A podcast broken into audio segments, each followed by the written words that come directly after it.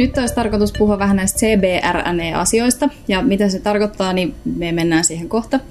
Um, Pietari, tervetuloa. Kiitos kutsusta. Sä tiedät näistä kaiken, tai jos et kaikkea, niin ainakin jotain. Jotain, jotain tiedän joo, ja sen verran jos itsestäni kerron, niin mä oon Pietari Helenius ja ensihoitolääkäri HUS-akuutissa, ja mulla on vastuun alueena SEBRN-asiat. Olen näihin noin kymmenkunta vuotta perehtynyt, mutta toki muun ensihoitolääkäritoiminnan ohella. Joo. Kun me nyt puhutaan näistä CBRNEstä, niin mitä ne tarkoittaa nuo kirjaimet ja miksi tuommoinen yhdistelmä, miksi me ollaan haluttu niputtaa niitä silleen? No, CBRNE-asioilla tarkoitetaan uhkia joko ihmisille tai yhteiskunnalle, jotka liittyy kemiallisiin aineisiin, biologisiin taudin aiheuttajiin tai biologisiin toksiineihin, ää, säteileviin aineisiin tai säteilyyn ylipäänsä, ja sitten jos räjähteitä käytetään näiden mm. levittämisen tai, tai muun, muun asian yhteydessä näihin liittyen. Joo, eli CBRNE tulee sanoista C, chemical, B, biologinen, uh, R, radiologinen, Kyllä, tai siis radiological, radiological uh, N, nuclear, Kyllä. Uh, eli R ja N näihin säteilyyn, ja E, explosives. Juuri Eikö näin. Joo. Kyllä. Mistä, mistä se juontaa juurensa, miksi? No, tämä historia juontaa tuonne toisen maailmansodan jälkeen, milloin räjäytettiin ensimmäiset ydinpommit. Silloin puhuttiin ABC-asioista, eli atomic, biological ja chemical, jolloin siis näitä tarkoitettiin käytännössä joukkotuhoaseita, joista nyt se merkittävin ja pelätyin asia silloin oli ydinpommi tai atomipommi. Sitten myöhemmin se termi muuttui, muuttui sitten NBC, jossa sitten on tämä N on se nuclear. Ja, ja tota, tässä nyt ihan viime parinkymmenen vuoden aikana niin on termiksi on vakiintunut tämä CBRNE, että tämmöinen joukkotuhoaseilla tapahtuva maailmojen maailmansota niin ei ole ehkä se kaikista todennäköisin vaihtoehto, vaan enemmän sitten tämmöinen terrorismi ja, ja, ja häiriköintitasoinen ja paljon pienimuotoisemmat tilanteet on tullut todennäköisemmäksi ja sen takia tätä on vähän muokattu ja sen takia tämä kirjainten järjestyskin on, on muuttunut vähän erilaiseksi. Mutta nyt oikeastaan, jos nyt esimerkiksi ajattelee jo, nyt sä mainitsitkin jo jotain, että näitä tämmöisiä tapahtumia, että et, et on, onko tavallaan niinku perus ihan, lasketaanko tämmöistä mikä tahansa peruskemikaali altistuminen näihin CBRNE-asioihin? Öö, se riippuu vähän määritelmästä ja yhteydestä, mutta kyllä mä sanoisin, että pääsääntöisesti voidaan laskea, että tiettyjä työturvallisuus- ja, ja hoidollisia näkökulmia niin on, on täysin yhteneväisiä tähän. Niin tämähän ei ole niin pelkästään aina niin lääketieteellinen asia ollenkaan, vaan että se tosiaan vaikuttaa sitten henkilöstön työturvallisuuteen, mutta sitten myös ehkä yhteiskunnalliseen valmiuteen. Kyllä, että et nämä ei ole pelkästään terveydenhuollon asioita, että varsinkin silloin kun lähdetään sieltä tapahtumapaikalta, niin näitä voi tapahtua missä vaan työpaikalla, kadulla, miksei kotonakin, jossain julkisilla paikoilla, niin nämä on moniviranomais-tehtäviä sillä lailla, että, että yleensä siitä tilanteen yleisjohdosta vastaa pelastustoimi, sitten se on poliisi on turvallisuusasioissa ja eristämisessä ja muussa mukana. Osa, jos, jos kyseeseen liittyy joku työturvallisuusrikos tai ihan tahallinen niin kuin ihmisten vahingoittamistarkoitus, niin silloin poliisi on sitten siinä hyvin, hyvin keskeisesti myös mukana. Ja ensihoito tietenkin ja, ja terveydenhuolto sitten hoitavassa näitä loukkaantuneita ja vammautuneita ihmisiä. Hmm. Kelle kaikille viranomaisille tämä asia niin kuuluu? Joo, nyt näiden aiemmin mainitsemeni lisäksi, niin, niin tämä koko spektri lähtee ihan, ihan tavallaan niin kuin lainsäädäntötasolta, tasolta, että siellä on sitten niin valtio, valtiohallinto ja ministeriöt ja lainsäädäntö, että tehdään yhteiskunta turvalliseksi, että näiden asioiden, mitä vaarallisempi asia, niin sen, sen tarkemmin se pitää olla sitten niin kuin hallinnoitu, että mitä sillä, miten sitä saa tuoda maahan ja varastoida ja kuljettaa ja, mm. ja sitten totta kai näiden asioiden valvonta sitten, että näitä lakeja ja sääntöjä noudatetaan. Ja sitten toisaalta myös niin just tässä maahan, maahan tuonnissa ja tällaisen valvonnassa tulee sitten tulli ja rajavartiolaitos ja niin, sitä asiantuntijatasoja. Miten niitä tunnistetaan, sitten. miten niitä pitää käsitellä. Ja, Kyllä. Joo, ja joo. sitten esimerkiksi säteilyturvakeskus sitten tietysti tämmöisenä erityisenä asiantuntijaorganisaationa säteilyyn liittyvissä asioissa. Mm.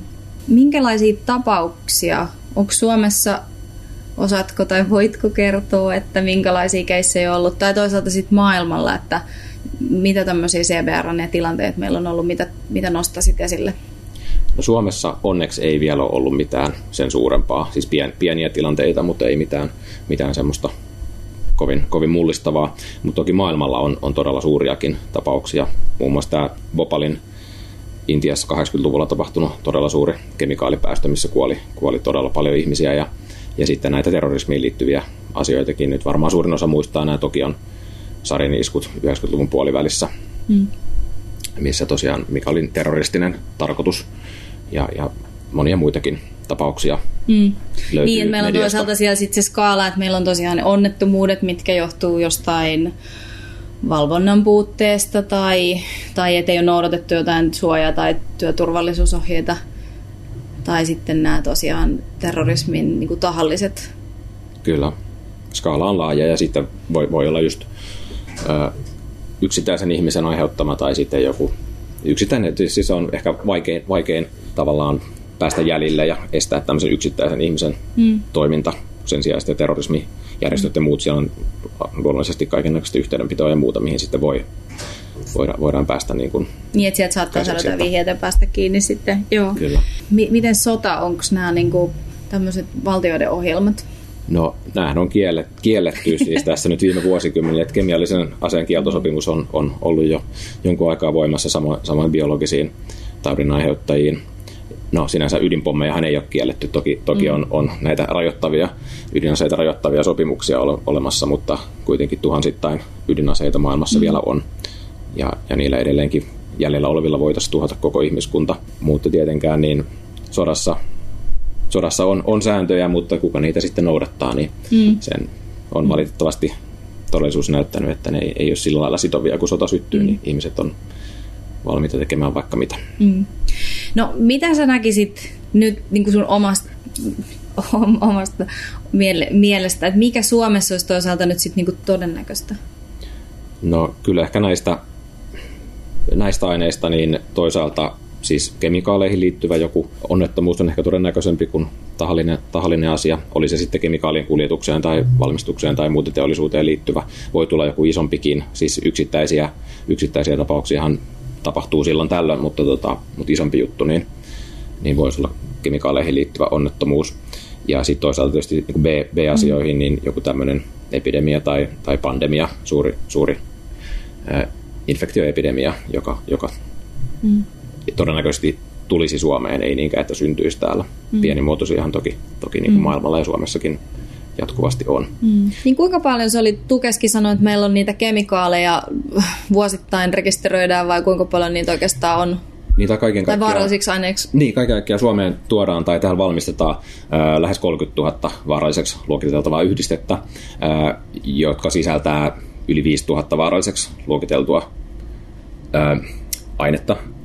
Eli, eli tämäkin jo kertoo sen, että mm eihän näitä voi kukaan ulkoa osata, eikä tarviikaan. Mm. No miten sä näkisit tavallaan, meillähän jotenkin ajatellaan ainakin, että pohjoismainen yhteiskunta on aika hyvä siinä, että meillä on just hy- hyvä lainsäädäntö ja aika tiukasti säädeltyä, EUkin toki siinä osana, ja sitten meidän viranomaiset sehän ei riitä toki, että me niinku säädetään ja määrätään, vaan että pitää valvoa, jos miettii monia näitä kehitysmaiden onnettomuuksia, niin on niissäkin kielletty ehkä ne tietyt aineet ja asiat ja, ja määrätty, mutta ehkä näiden monien ö, lakien ja säädösten ja ohjeiden valvonta on eri tasolla. Mutta mitä sä oot mieltä meidän omasta?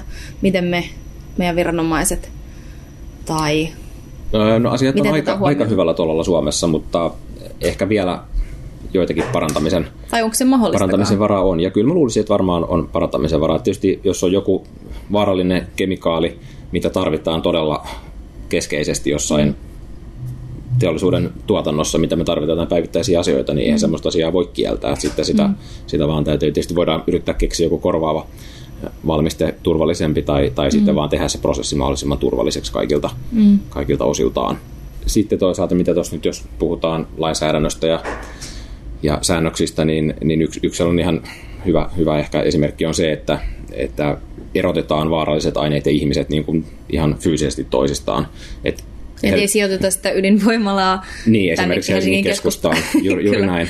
Tai sitten toisaalta, niin, niin kun Helsinkihän on ollut nyt jo hetken aikaa maailman vilkkain matkustajasatama, mm.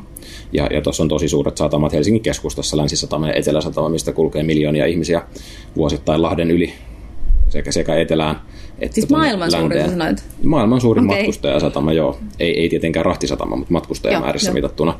Joo. Niin se, että, että nämä on tuossa keskustassa noin matkustajaliikenne, niin ei pidetä sit sitä rahtitavaraliikennettä sieltä. Mm. Eli kun sinne menee kuitenkin aika, aika monta rekkaa yhteen, yhteen laivaan, niin siinä kuljetetaan sitten semmoisia vähän turvallisempia asioita, mm. että ne varsinaiset vaaralliset kemikaalit menee sitten tuolta Vuosaaren niin rahtiterminaalin kautta, mm. joka on sitten niin kuin etäämpänä tästä asutuskeskittymästä. Mm.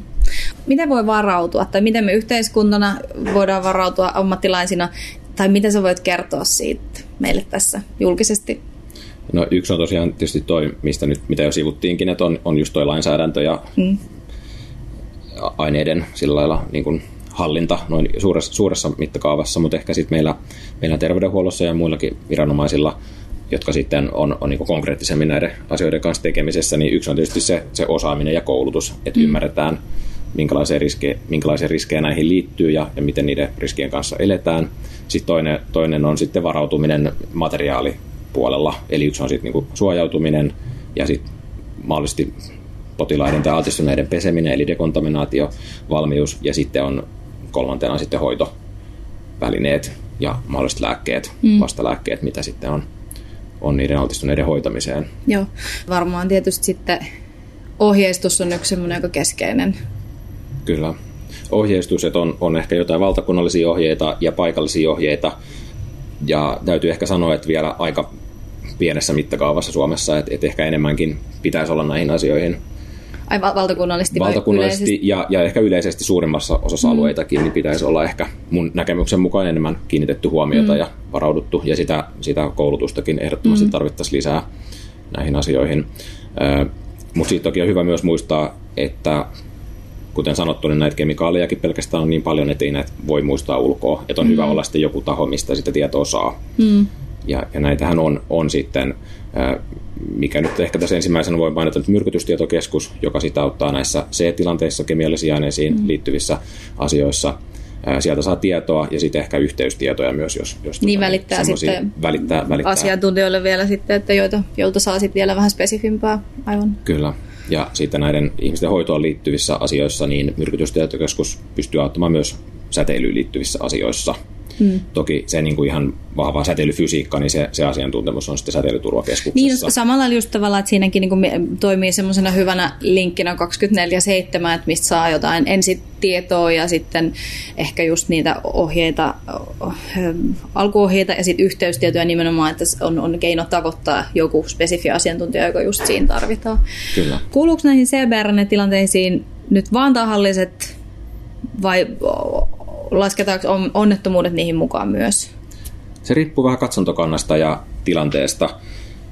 Tietyt viranomaiset katsoo ehkä vähän, vähän kapeammin niin, että ne laskisi näihin vaan ne tahalliset, tahallisesti aiheutetut tilanteet. Mitkä viranomaiset? No ehkä poliisi, poliisi Joo. ehkä lähinnä, ja sitten se voi vaikuttaa myös siellä kentällä siihen johtamiseen, että kuka on sen tilanteen johtovastuussa. Mm. Ja sitten taas ehkä terveydenhuollossa enemmän katsotaan, että myös, myös tällaiset onnettomuudet, puhtaat onnettomuudet. Mm. Ja jopa ne ihan yksittäisetkin saattaa olla sit meille, meille niitä, jos on joku hankalampi aine. Kyllä. No, nämä CBRN-tilanteet on harvinaisia, ehkä jossain määrin epätodennäköisiäkin, mutta ei mitenkään mahdottomia. Ja toisaalta sitten, jos ja kun ne tapahtuu, niin on sellaisia, että meidän täytyy ammattilaisina tietää, mistä se tieto löytyy, osata ja ymmärtää tästä aiheesta ehkä enemmänkin. Ja meidän nettisivuilta löytyy materiaalia ja linkkejä näihin aiheisiin liittyen. Ja käydään nyt seuraavissa jaksoissa tai osioissa vähän tarkemmin läpi vielä näitä ainekohtaisesti kemikaaleja, biologista säteilyä